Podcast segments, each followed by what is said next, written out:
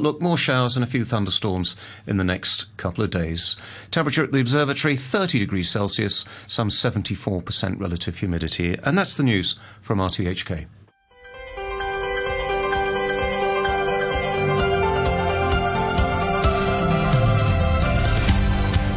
Good morning and welcome to Backchat. I'm Janice Wong and our guest presenter is Paul Zimmerman. On today's program, we're looking at the tragic end to a rare visit from a baleen whale in the seas around Sai Kung and if anything can be done to save other whales from a similar fate in future. A necropsy is underway to determine the cause of death of the whale that had captured the public imagination, and unfortunately, hordes of boats carrying curious onlookers. Experts say that fresh wounds on the mammal's back could well indicate boat strikes, and that may have cost the whale its life. So, what can we learn from this incident? Should more be done to educate the public to respect marine life? Is this a wake up call for the government to review? Review its whale watching regulations? After 9:45, we'll get a reaction from a cybersecurity expert on the significant drop in email phishing cases and what does it mean. Let us know what you think. You can leave a message on our Facebook page and backchat on RTHK Radio 3. Email us at backchat at rthk.hk or give us a call on 233 88266. Now, joining our discussion this morning, we have on the line David Baker, Associate Professor of the University of Hong Kong School of Biological Sciences, and Lobil Howe, Assistant Manager of Ocean Sustainability at WWF Hong Kong. We will also be joined in a moment by Janet Walker, spokesperson for Hong Kong Dolphin Watch. Good morning, uh, Professor Baker. Good morning. And good morning, uh, Mr. Howe. Good morning. Thanks for joining us on the program. So uh, let's start with you, Dr. Howe. Uh, what do you think uh, we can learn from this whole deba- debacle? Yeah, actually, for, first of all, for this incident, we are definitely sad, and it is very pitiful for the death of this, this whale, and we lost this really great, uh, gi- uh, gigantic marine mammal that can be rarely seen in Hong Kong. We see this can be also a great opportunity for this whole society, for Hong Kong people, for us, for the government to learn to respect the large marine animals that happens in Hong Kong and also to respect their habitats and their living spaces. And this could be a great opportunity to uh, urge the government to create effective and prompt strategies and protocols between departments and coordinated between departments to address and can be triggered timely to uh, address similar situation. And we also think this could be a good um, chance to improve cetacean conservation, including dolphins and whales with better marine spatial planning in Hong Kong so we can protect them better in Hong Kong in the long run. All right. And uh, Professor Baker, I mean, what's your view? I mean, Dr. Howe suggesting that, that uh, this can be a great opportunity for us to learn to respect uh, marine mammals here. Um, in your view, could this tragedy have been prevented? Thanks. Um, well, first of all, I, I, echo what Dr. Howe said. I think that um, it is a great opportunity indeed to reflect on how we can improve. I think another point of optimism is the fact that the story of the whale was indeed a happy Hong Kong story for a brief time. And we saw that pretty much everyone in the city was united in celebrating the visitation of this incredible uh, marine life. And it brings a better attention to the fact that Hong Kong is an incredibly biodiverse place, uh, not only within China, but within the planet. So we have a real opportunity here to improve the conditions for marine species to enjoy our local waters, even if temporarily. Um, could the situation have been prevented? Well, I think it's obvious that yes, it, it could have been prevented with with better education, uh, with uh, better regulation, and that's really what I think we need to work with government to help improve. Is is what what was the problem here? Was the, the whale sick and uh, came into Hong Kong, or was the whale healthy and was um, was having some fun um, and um, and hang about? Well, I personally am not a cetacean expert, um, mm-hmm. but as a marine scientist with a lot of cetacean expert friends, I can reflect that my personal opinion and their opinion was that actually the whale seemed quite healthy when it was first arriving in Hong Kong. It, yes, it did have um, some apparent scars on its back, but they mostly seem to be healed over, so they must have happened some time ago. Uh, and then apparently there's been some subsequent injuries that occurred over the last week or so, but we need to wait to understand the results of the necropsy. Um, but in the meantime, my opinion was that the whale that was here was reflecting normal whale behavior. Um, that's that uh, method of feeding where they open up their mouth at the surface and allow fish to jump in is is common for the species, and it indicates that the whale was actually very healthy at the time that we first observed it. So, but the whale is was on its way to from one place to another. It was migrating and, and made a stopover. I mean, why, why was it here in Hong Kong? Well, the Bryde's whale in particular is not terribly uncommon in Hong Kong. I remember some 10 years ago there was a, a dead whale of the same species that was beached somewhere in Sai Kung. So this means that uh, the species is not uncommon to our local waters. And as you pointed out, they are, I mean, most baleen whales are migratory to some degree, so they're always on the move in search of food. Um, so yes, I think we can we can consider it a, a brief visitation to Hong Kong, where it was enjoying some of the bounties of our recovering fisheries, which is another positive angle to this story. That we've had this incredible trawl ban since 2013, and many people in the public have been reporting that marine life is rebounding, and and that means that we're going to have larger marine life that's coming back to local waters to to take advantage of the of the buffet. Luby, I mean, WWF has uh, looked at marine spatial planning in, in other uh, water bodies like uh, the Baltic Sea and other areas. Uh, is, is this something that you're going to recommend for Hong Kong and, and we're going to be more definitive about what different parts of Hong Kong's waters can be used for? Yeah, yes, definitely. Yeah, so as you mentioned, it's actually uh, marine protected area is uh, kind of advocated around the world, and in in an internationally advocated standard, we are looking for 30% of the waters to be protected by 2030. So, but by now in Hong Kong, it's just about 5% of Hong Kong waters designated or planned to be marine protected area. So from this incident, we can also see that it's important to uh, go for more and look for more marine protected areas in Hong Kong. Mm. For example, the area which the whale uh, be active this time.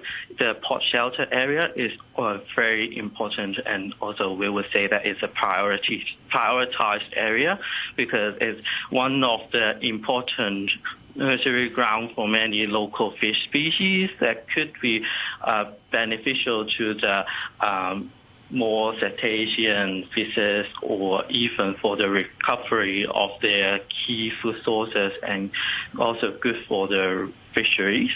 Sure, and but then so, so do I understand then? Then if we're going to do that, we're going to have more fish uh, in, in, the area, and then we're going to have more visitation by uh, uh, large marine uh, um, life, and so uh, you know, we're going to create more of the situations that we just had, where people will come out and want to watch the whale or want to watch the shark, or um, you know, so, so we're going to attract more of that. We're going to create more of these potential conflict situations. Mm. Um, if we are uh, trying to, uh, we are looking for or looking uh, forward to more visits of the large marine animals, of course. Um, that could be uh, a good thing, but at the same time, we also have to do more education so that to prevent, to avoid the situation that you mentioned that may create more um, conflicts between the whale watchers or people attracted to the large animals. So, so these including uh, better education to the stakeholders, to the general public, to frequent marine area users, to how to be uh, correctly respond to the appearance of uh, animals such like this. And so that's why we also uh, in, encourage and recommend the government to set up uh, better and update the code of conduct for whale, uh, dolphin watching at this moment mm. that could be also adapted to whales and large marine animals so, so that they could um, people can know what to do when they encounter or they know about appearance of these attractive animals. Mm-hmm.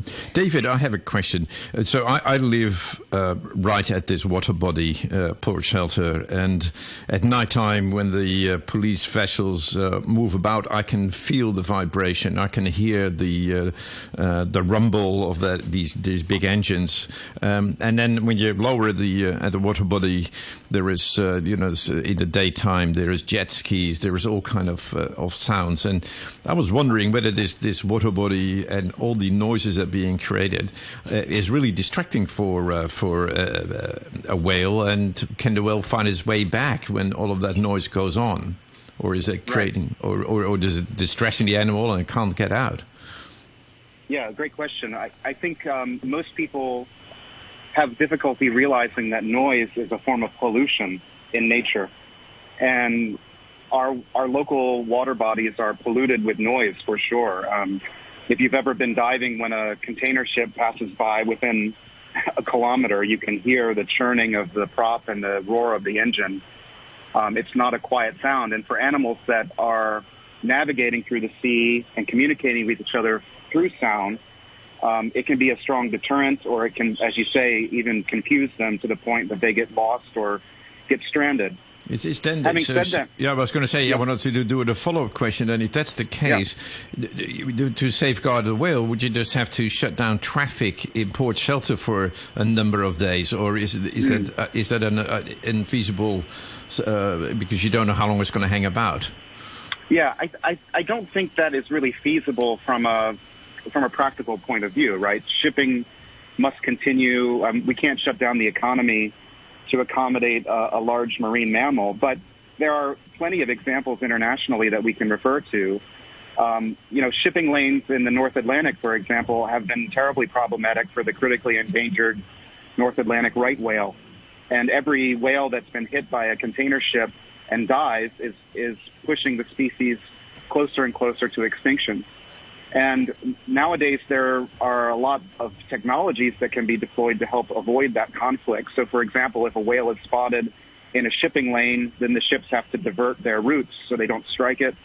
Um, there are interesting technologies being developed to, to form uh, sound curtains so that actually would be almost like a warning system to cetaceans that the area is, uh, is a danger to them. Um, now, some of those technologies are yet unproven, but at least there are people working on this, and Hong Kong might be wise to look overseas for some similar types of examples for how we might manage our local environment. So, so in case there is a whale about uh, in Port Shelter, the government could declare certain exclusion zones, which they have the ability to do quite easily under the Marine Department regulations. But um, and then and then leave only a section for the waters to be used for people to go out to the beaches and and uh, and move the boats up and down. Would that yeah, be absolutely. a type of solution? Yes, Paul. I think the I think that's the first priority for for mitigating this in the future, right, is to establish and enforce uh, buffer zones around these animals. I mean, people should be able to go out and see them and enjoy them, but from a distance. And they shouldn't interfere at all with their natural behaviors. Um, and this way, we can avoid the, the boat strikes that may have led to this animal's unfortunate demise. Mm. So uh, that's not hard to think about in practice, but the enforcement side uh, is what I think Hong Kong is, is currently lacking. Okay, okay. But it doesn't have to be too difficult to enforce. uh, you know, we have boats. I can see from my window how many boats, the police, how many boats are in the port shelter to make sure that, uh, that there's no illegal trafficking going on here. So uh, I don't think it has to be that difficult. All right. All right. I just want well, to go. Uh, um, just okay. Just continue. Continue, Professor Baker.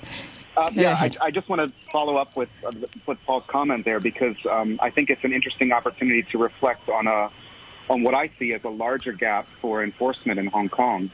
Um, and I, you know, I have many friends in AFCD. We've had a very good relationship with AFCD over the years, um, and I, I've come to be aware that they're pretty critically underfunded for especially enforcement actions.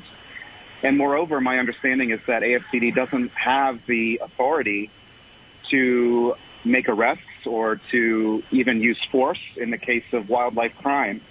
And at the same time, there's a propensity for the for the police, whether they be marine police or the regular police that um, all wildlife-related matters are referred to AFCD. So we have a little bit of a uh, of a mismatch here. There's a gap uh, in terms of wildlife or nature-based crimes, or even domestic animal abuse, animal welfare, and you could even extend that that sphere to anti-pandemic related um, controls, where we we don't have a, a special unit with the powers to arrest, with the powers to use force, that are protecting nature.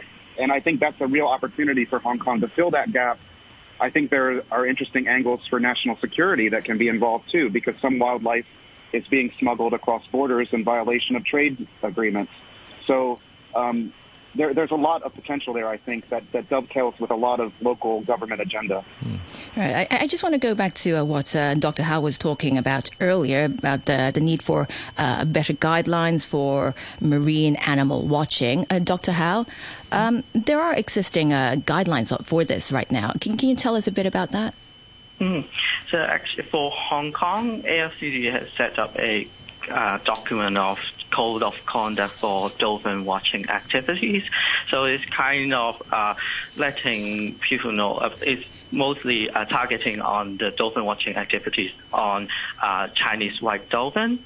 So it's kind of about uh, guidelines like the, the boats have to be uh, moving slowly and not to uh, go backwards, not to reverse the boat when they mm. see the dolphins, and how many, uh, like the keeping a certain distance between the, the group of dolphins or dolphin individuals, so that it actually um, is targeting on a specific um, species, and then uh, through this um, incidents, we can see that there is a need, and, and we can see that there are, could be more and different species of whales and dolphins can uh, uh, visit Hong Kong. Therefore, we would like to encourage the government to update it and review the current version of the code of conduct to include more uh, species, species of uh, uh, or groups of large marine, large marine animals.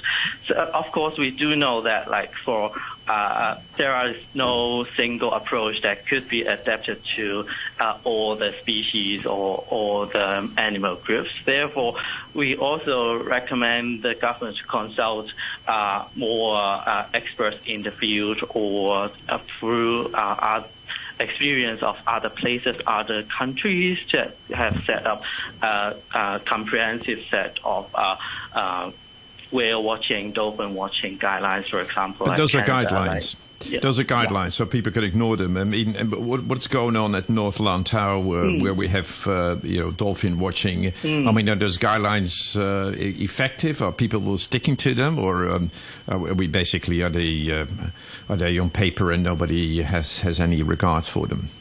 Mm. Based on our latest uh, uh, observation, like then in the North Lantau, especially the dolphin watching industry, the yeah, it, there is a big room of improvement for the for the.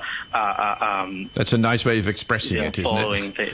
yeah. So, uh, so for for such an incident like this time, like uh, certain appearance of uh, whales and animals, that we really want the government to have really uh, timely and also the, coordinated among uh, departments, for example, like AFCD, just everybody mentioned, and or even Marine Police and the Marine Department, whether they can have uh, interdepartmental actions that can help to keep the keep people from a distance uh, between the between the marine animals and the and the like water sports and boats, whatever.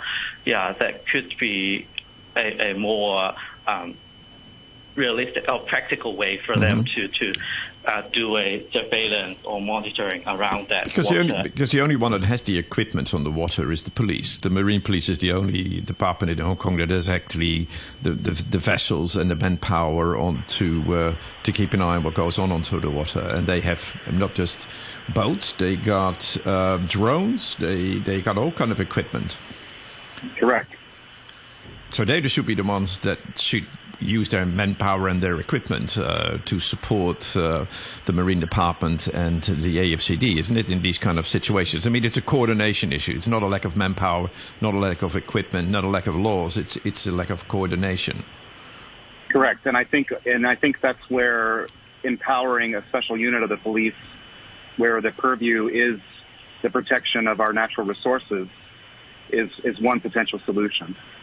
Um, and the other the other thing that I, I want to reiterate from Dr. Howe is that we have a long way to go in terms of marine protection and increasing our our MPAs, our marine protected areas, is another very effective mechanism for enforcing some of these rules. Because, for example, currently we have only 5% of our local waters protected, and those areas are patrolled regularly by AFCD, and that's really where they're focusing a lot of their attention. But as we've seen with the whale, many animals, many large marine mammals especially, don't know the boundaries of a marine protected areas. They can't read a map, and they don't have a map, right? So we have to expand those areas so that they can encompass more of the natural range for some of these species that we wish to protect. Mm. Uh, and that's why the goal of increasing from the very low number of 5% to something around 30% is, what uh, we'd like to see happen.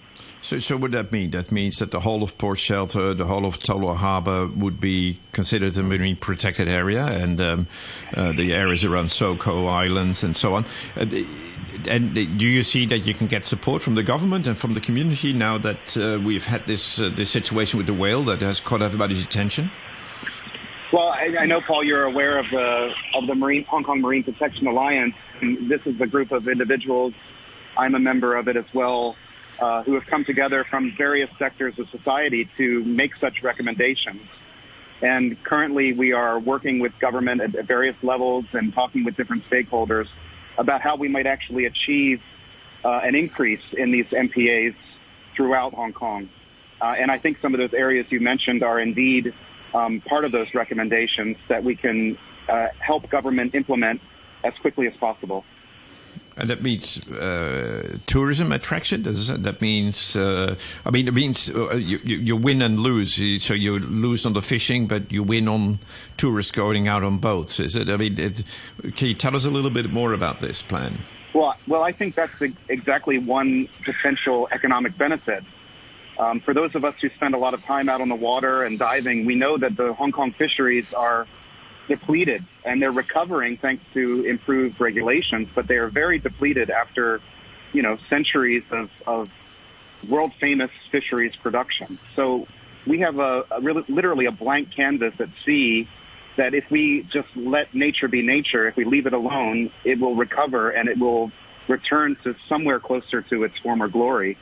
And that can have additional economic benefits that may not involve extractive practices like fishing, but can involve ecotourism. And I know there's a concerted effort from the government side to re-educate and train uh, former fishermen to have alternative um, careers, to have alternative sources of revenue. And ecotourism is certainly one of the most logical uh, avenues in that regard. And the other thing that's positive is that there's been a tremendous increase in water quality around Hong Kong thanks to, for example, the HATS uh, harbor area treatment scheme to re- remove a lot of sewage from the marine environment. And then also the trawling ban has had good impacts on improving the water clarity. So nowadays people can see more of the marine life that's out there whereas previously we just couldn't see it because the water was very turbid. So, Lobby, I mean, we, we've seen a lot of uh, action. I mean, again, uh, port shelter right under the window. Um, you know, what happens on the weekend is just incredible. The amount of people on the water these days, uh, sup, sup, uh, supping or uh, you know, jet skiing or swimming or learning how to scuba dive. The amount of people on the water in Sai Kung has, has with, with COVID, uh, massively exploded. Is, is there a real opportunity for tying these two things together, the uh, marine protection and tourism and, and uh, recreation? Mm, yeah, that's a great, great idea. And we do think it's a good opportunities. As you said, like many people during COVID, they are really uh, going to Hong Kong and uh, marine environment and enjoyed it with different ways, like surfing, marine, uh, diving. They uh, people started to to more recognize the beauty and the hmm. diversity and the good environment of marine uh, spaces in Hong Kong. And yeah, that's a good way, like as uh, Dr. Baker mentioned, that could also create a great uh, um, economic way, incentive. It would be a great way to to uh, let people love Hong Kong's environment and the marine space. All right, so uh, one for a break as yes. we go to the news. All right, Dr. Howe, we have to take a short news break. Uh, thanks again for joining us this morning. That's uh, Loby Howe, Assistant Manager of Ocean Sustainability at WWF Hong Kong. And uh, Professor Baker will continue our discussion afterwards in around uh, two minutes' time when we will be joined by Tyson Chang, Chairman of the Hong Kong Dolphin Conservation Society. Now, if you want to ask our guests questions, questions or share your views on today's topics, you can leave a message on our Facebook page, Backchat on RTHK Radio 3. Email us at backchat at rthk.hk or give us a call on 233 And uh, here's a quick look at the weather. Mainly fine, very hot during the day with a top temperature of around 34 degrees in the urban areas. Right now it's 30 degrees and uh, the relative humidity is at 70%. It's now 9.30 with a news summary. Here's Stu Pryke. An employers group has questioned why the fee to hire an Indonesian helper will rise by up to $5,000. Betty Yung, chairman uh, of the Hong Kong Employers of Overseas Domestic Helpers Association, was commenting after visiting union representatives from Indonesia and said employers must abide by Jakarta's rules and pay any fees levied on new helpers, which would amount to around one month's salary. The Centre for Health Protection says it's investigating a confirmed monkeypox case involving a 31 year old man with an underlying illness. The man is now in a stable condition in Princess Margaret Hospital. And a gunman who killed 11 people at a synagogue in the US city of Pittsburgh has been sentenced to death. Seven other people, including five police officers, were injured in the shooting in 2018. It's the first federal death sentence imposed under the Biden administration. And that's the news from RTHK. Red light, don't walk. Red line, don't go. Red flag, don't swim. When a red flag is hoisted at beaches, it can mean rough seas, bad weather, a red tide, water pollution, or other dangers. Please don't swim during these conditions. Wait until the red flag is removed and a red and yellow flag is hoisted. Also, parents must take care of their children at swimming pools and beaches. Learn the beach flag signals. Swim safely. The bank wants me to click this link to confirm a transfer. A government department called and says I've broken the law. It asked me to click this link to enter login details. A new payee in my bank account? Do I need to click this link to check?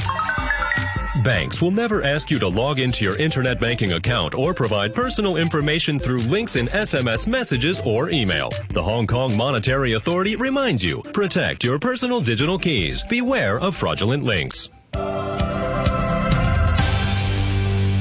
Welcome back. This is Backchat on a Thursday morning with Paul Zimmerman and me, Janice Wong. And uh, so far, we've been discussing the uh, tragic end to a rare visit from a baleen whale to the seas around Sai Kung, and if anything can be done to save other whales from a similar fate in future. Still with us on the program is uh, David Baker, Associate Professor of the University of Hong Kong School of Biological Sciences. And uh, joining us now is Tyson Chang, marine biologist and Chairman of the Hong Kong Dolphin Conservation Society.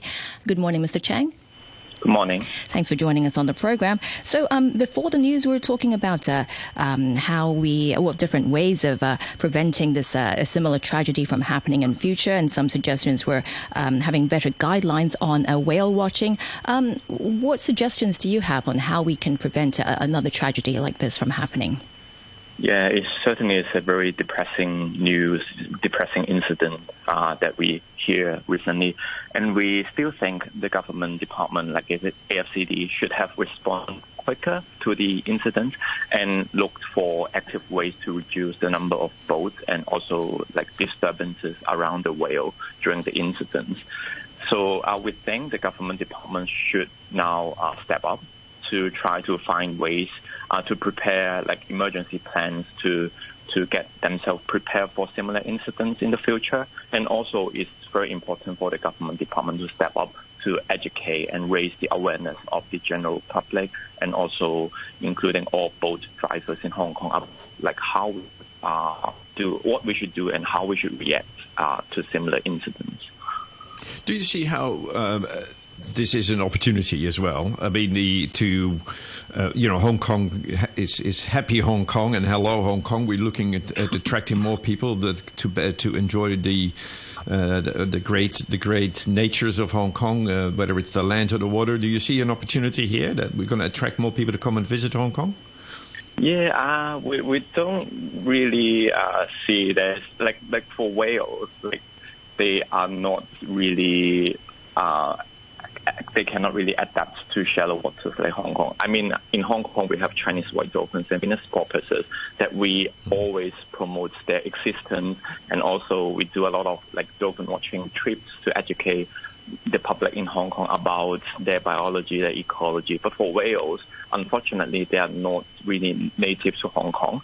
And I mean, to be honest, the shallow waters uh, is not really suitable for them to stay long in the long term in Hong Kong. So, uh, especially in uh, in Hong Kong waters, there is like heavy marine traffic that is uh, especially dangerous for them uh, because, like for a large whale, like the Bryde's whale, uh, in this incident, uh, they're large and they do not have a lot of area or room to avoid the marine traffic uh, in our waters. So there's that's why in the very beginning, uh, including uh, groups like us and other a lot of other groups are suggesting, oh, we should ask uh, the government department should ask the whale watchers around the world to avoid the area and try to you know decrease reduce the disturbances to the whales so that the whales have the chance to you know uh, escape our Hong Kong waters that is quite dangerous for them.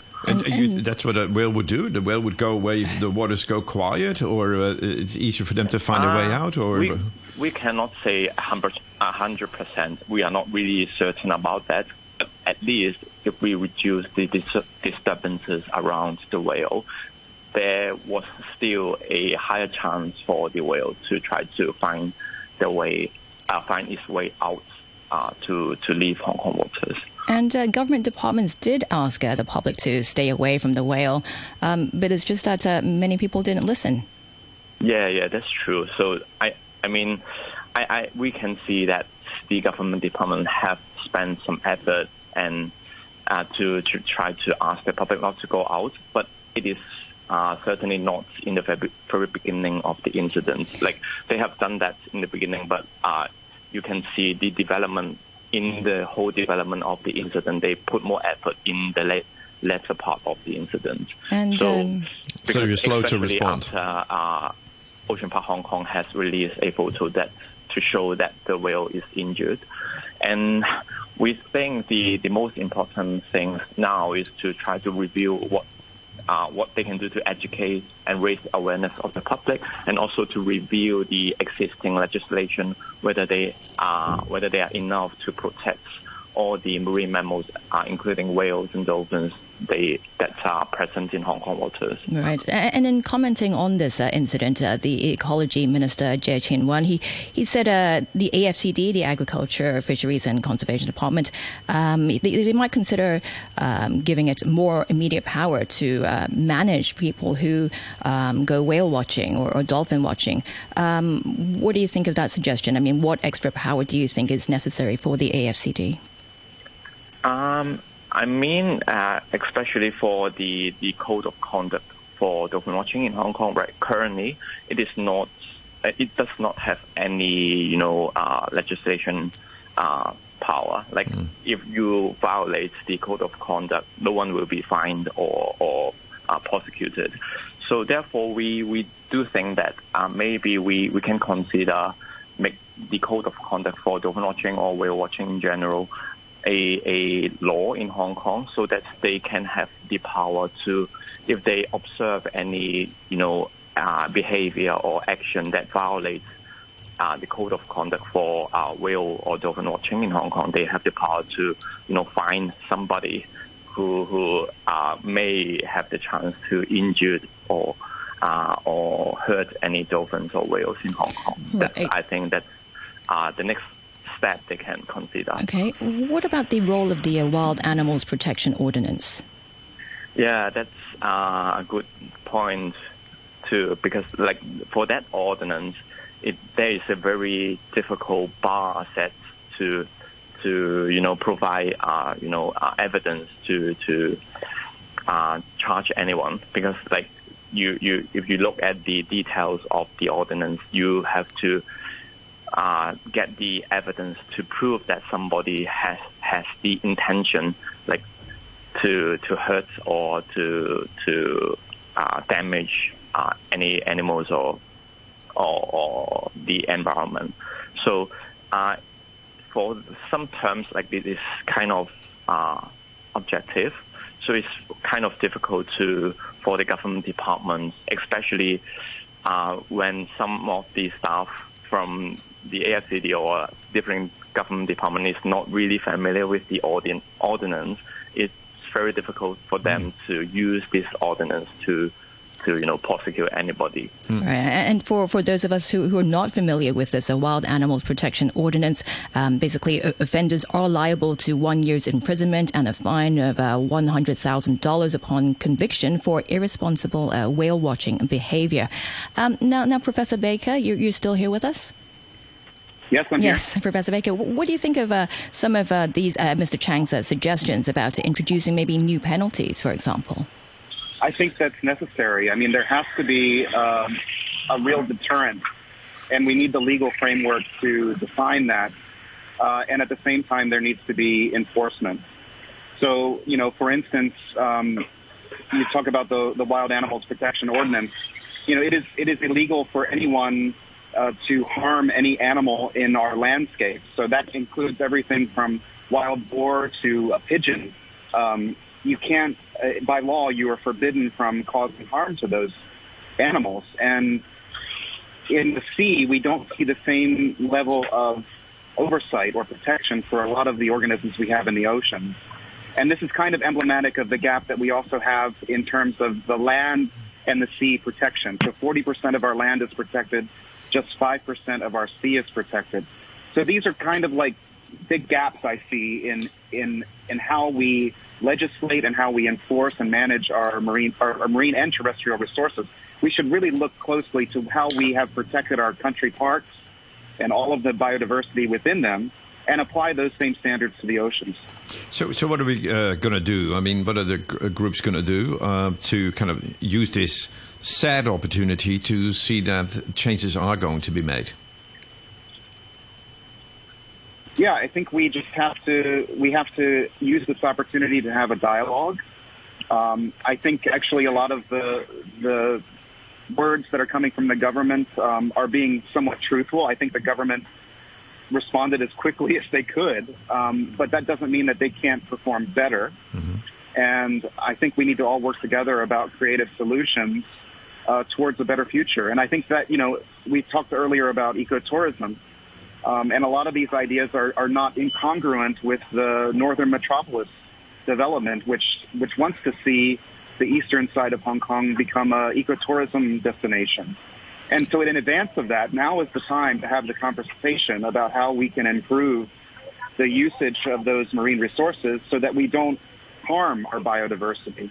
I mean, imagine if that whale was still swimming around and we had a, if we had a regulated and enforced whale watching operation, people could still be making money and people could still be enjoying the presence of that majestic animal without causing it harm. They didn't want to do it harm. I mean, so to what extent can we also rely on people to uh, to act more responsibly without having uh, the the law at their uh, at their neck? Yeah, I think that also pertains to education. And, you know, for example, having a regulated um, whale watching, let's say, certification or licensing, Hmm. uh, that would give the opportunity for both the government and um, other stakeholders to help train these operators so that they understand not only the whale's biology and, and its behavior, but also best practices for operating their vessels safely and giving their, their clients the best experience that they can. Is is that realistic, Tyson? Yeah, that's uh, realistic also because we can see that's one of the practice in, for example, in Taiwan. They have they, they don't ha- really have a licensing uh, measure, but they they put labels on good behaving uh, whale watching uh, operators. So that makes, uh, for example, the public in Taiwan or even tourists going to Taiwan, the life if they want to go to any uh, whale watching trip, they make their life much easier because they know how to choose a responsible operator. All right. And uh, Professor Baker, the, the government is uh, now considering uh, preserving the body of the whale uh, found uh, in Sai Kung. Um, as a spe- as a specimen for, for scientific and educational purposes, what do you think we can learn from from that? I mean, how can we use that to educate the public, for example? Well, yeah, I mean, I mean, there's a very little chance for the public in Hong Kong to see a whale, so that that drive the curiosity of Hong Kong people why we when the, there is a whale like why everyone rush to see the whale so I mean uh, the the carcasses of or, or the skeleton of the whales can can mm. do a really good education purpose that can show how a whale first of all how a whale looks like and what the, the biology of the whale uh, is and also we can if there's some some injuries on the whale carcasses about to show human disturbances on our wild animals and on our marine organisms. That's a very good mm. education material to teach our next generation about like how so what what kind of uh, threats they are facing in Hong in Hong Kong waters or even in global waters, and also that's a a very good uh, materials to to teach them like uh, in general like um, what kind uh, what kind of problem they're facing uh, in the future and what we can do to improve our marine environment. Mm-hmm. And Professor Baker. Uh, I, I, totally agree. I think that uh, we can turn this tragedy into an opportunity for education. Um, even the preservation of the whale skeleton is a world-renowned attraction. You know, we, in some of the best museums on, on the planet, we have representatives of whales in, in terms of their skeletons, which allow the public to really just appreciate their majesty, their size, um, and how impressive they are. And I think there's a great opportunity here to, to leverage this whale sacrifice to enhance education. We know from the Swire Institute of Marine Science, where we have a small whale skeleton in the Cape Aguilar Marine Reserve, that it's a major uh, tourist destination for our public. We have hundreds of thousands of people hiking to the tip of the peninsula to take a photo with what they call Miss Willie. Um, and I, I think that's a testament to how we can turn a tragedy into some sort of educational benefit. So, will you see the skeleton to uh, to join that uh, uh, Mr. or Mrs. Willie? Well, that could be one opportunity we can talk about. okay, so, so that's turned us into a, an opportunity for uh, for improving marine protection in Hong Kong. And uh, so the Marine, marine Protection Alliance is is going to be very active on this then. Yes, um, the Marine Protection Alliance is, is working very hard, um, talking with a lot of stakeholders, as I mentioned earlier, and government officials.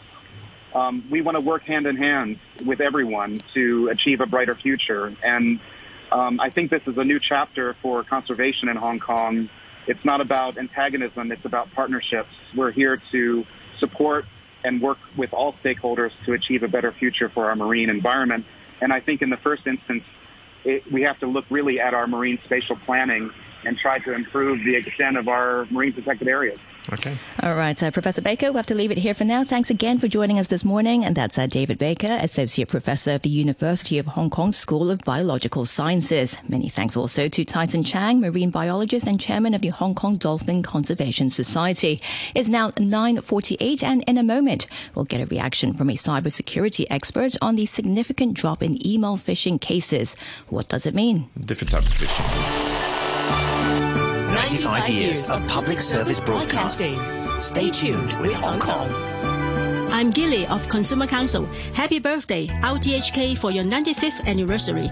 May I wish you always filled with positive energy, continue to discover and report accurate, impartial, and objective consumer news for consumers to shop smartly every day. 95 years of public service broadcasting. 95 years. Stay tuned. Stay tuned with Hong Kong. You're listening to Backchat Call us on 233 266 and have your say. A total of 71 email phishing cases were logged in the first five months of this year, a 54.2% drop compared with the same period last year. But the police warn that more public cybersecurity awareness is still needed. To comment on this, we're joined on the line now by Michael Gazeley, Managing Director of Network Box Corporation. Good morning, Mr. Gazeley. Good morning. Thanks for joining us on the program. Um, so, uh, what do you uh, make of this uh, fall in email phishing cases? I mean, are people better at spotting these phishing emails now, or, or are the uh, type of security uh, uh, cyber attacks changing? Well, I think that um, this is the number of cases that have actually been reported to the police. Hmm. And if you look at the amount of money involved, you can see why. I mean, you know, it's, it's quite eye-watering the amount of money that's been lost. Um, and a lot of these are actually nicknamed uh, Friday afternoon fraud. Uh, basically, uh, the, the, the, hackers are quite clever. They, they you know, typically will try and get the accounts department to pay into the wrong bank account just as they're leaving work on Friday, looking forward to a, you know having a drink with their friends or, or whatever. Um, and that that's the kind of particular fraud that we're talking about. Um, so, does aim at targeting corporates? Is that where the weaknesses are, or is it uh, is it people, individuals uh, who, uh, who, who can't read the emails properly and start clicking them the wrong ones? Well, I think in this case they're talking about corporate um, fraud because you're talking about a lot of money uh, coming out of a company going into the wrong place. You know, mm. they're, they're, sending it to a bank account that sounds like uh, you know somebody that they're dealing with, as opposed to individual fraud where that that seems to be more aligned with social engineering, where some non-existent man or woman is is is you know conning somebody to pay their life savings into into the account of somebody they've never met. Um, I mean, they're, they're, you know they're they're both uh, horrible things. Um, they both involve a lot of money, but I think in this case they are targeting companies. So the people, so everybody's getting smarter about this whole cyber uh, threat. I mean, that uh, the cases are dropping. Um, Despite well, eye-watering amounts. I mean, we in in Network Box, I often you know meet with companies that have already been victims, and there's quite a number where they've lost millions of dollars, but they don't report it to the police at all because the company is quite wealthy and they don't want the bad publicity of looking foolish or untrustworthy. And uh, so I'm, I, I don't think the police get all the information uh, anyway. Um, but but also in this case, you know, you're talking 71 reports um, compared with the hundreds of thousands of such mails that are flying around all the time. Um, that seems a very small number that's reported versus even in our company, you know, what we see is, is legion. so, I mean, it, it, it's frightening. But, but even more frightening is part of this report uh, from the police. They're talking about having run a campaign where they're trying to trick, um, you know, people that work in, in various companies to click on links that they shouldn't click on. But we now live in a world where there are actually zero click exploits.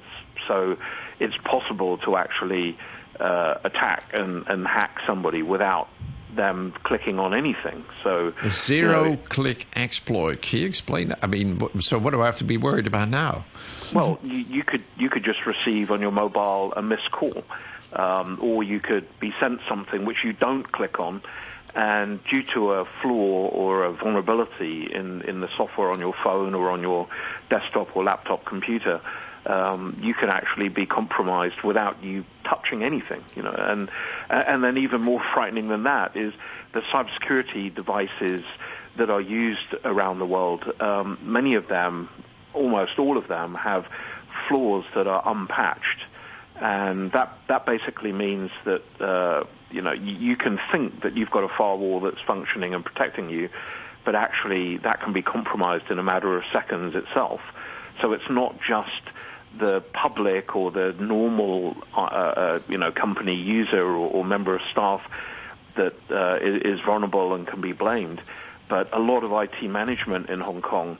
Um, and interestingly, you can see from the police report that when they're trying to phish, um, they're getting sort of a 61.5% success rate of getting somebody in a company to click something.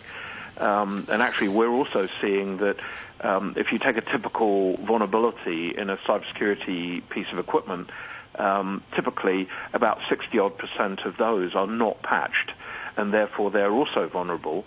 And then on top, you've got the zero click where no one has to click anything. Um, so the cybersecurity landscape, you know, the threat landscape is getting worse every day. So what com- what can companies do, and what can individuals do? Well, um, not not sort of trying to to blow our own trumpet, as it were. I mean, Well, like- we are patching things for our clients about Uh-huh. every three or four seconds. And I find it astonishing that you can have the entire Singapore medical records for every single Singapore citizen taken, and then when it's investigated, in Singapore it's found that they haven't patched their, I mean, this is government level, haven't patched for more than a year. I mean, it's absurd. Um, So keeping your software up to date, patches is keeping your software up to date, keep and and and is that that's what an individual can do. And now, how can I? Is is there a certain software that people can install on their computers or on the phone to help them with that? Um, I, I, I think that in a company, um, it, it really is. I mean, it's, it's important what the police are doing to educate users. I mean, that, that is important. But it's not the only thing. It's like a jigsaw puzzle you have various pieces of the jigsaw and you need to put them together. And, and I think in Hong Kong it's particularly worrying because we can see that at any given time, at least 60, 70% of these patches that should have been put in are not put in. And then, you know, if you look at various brands and various software systems and platforms and operating systems and so on, it gets to a point where getting into a company is just trivial, and uh, that that has to change. And in fact, um, mu- much as it's against my thinking for, for many years, I, I'm beginning to think that there should be some law that these things have to be patched. You can't just ignore it because when your company gets hacked, um, your users, which is sort of people in the public, you know, they, they get impacted. It's not just your company; it's everyone you deal with, including all your customers. So it's a liability issue uh, that uh, got to be falling on on uh, on the companies, the corporates, that uh, for Yes. the, to protect their own computer systems, so they protect their customers. Yes. I mean, I've been doing this for decades, and I've got to the point where I realize, you know, to just continually explain and tell these companies that ignore the risks, um, it, it just doesn't work. Um, I think the government should step in and have some legislation.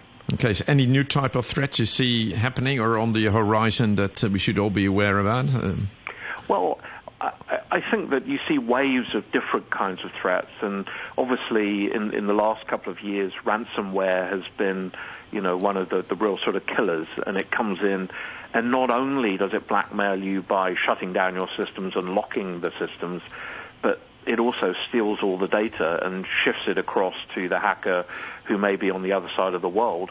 And then they, they can threaten you by saying that they're going to release all your company records. Um, so this is really about somebody breaking into your computer system, taking your data, and then and, and then sending you threats about it.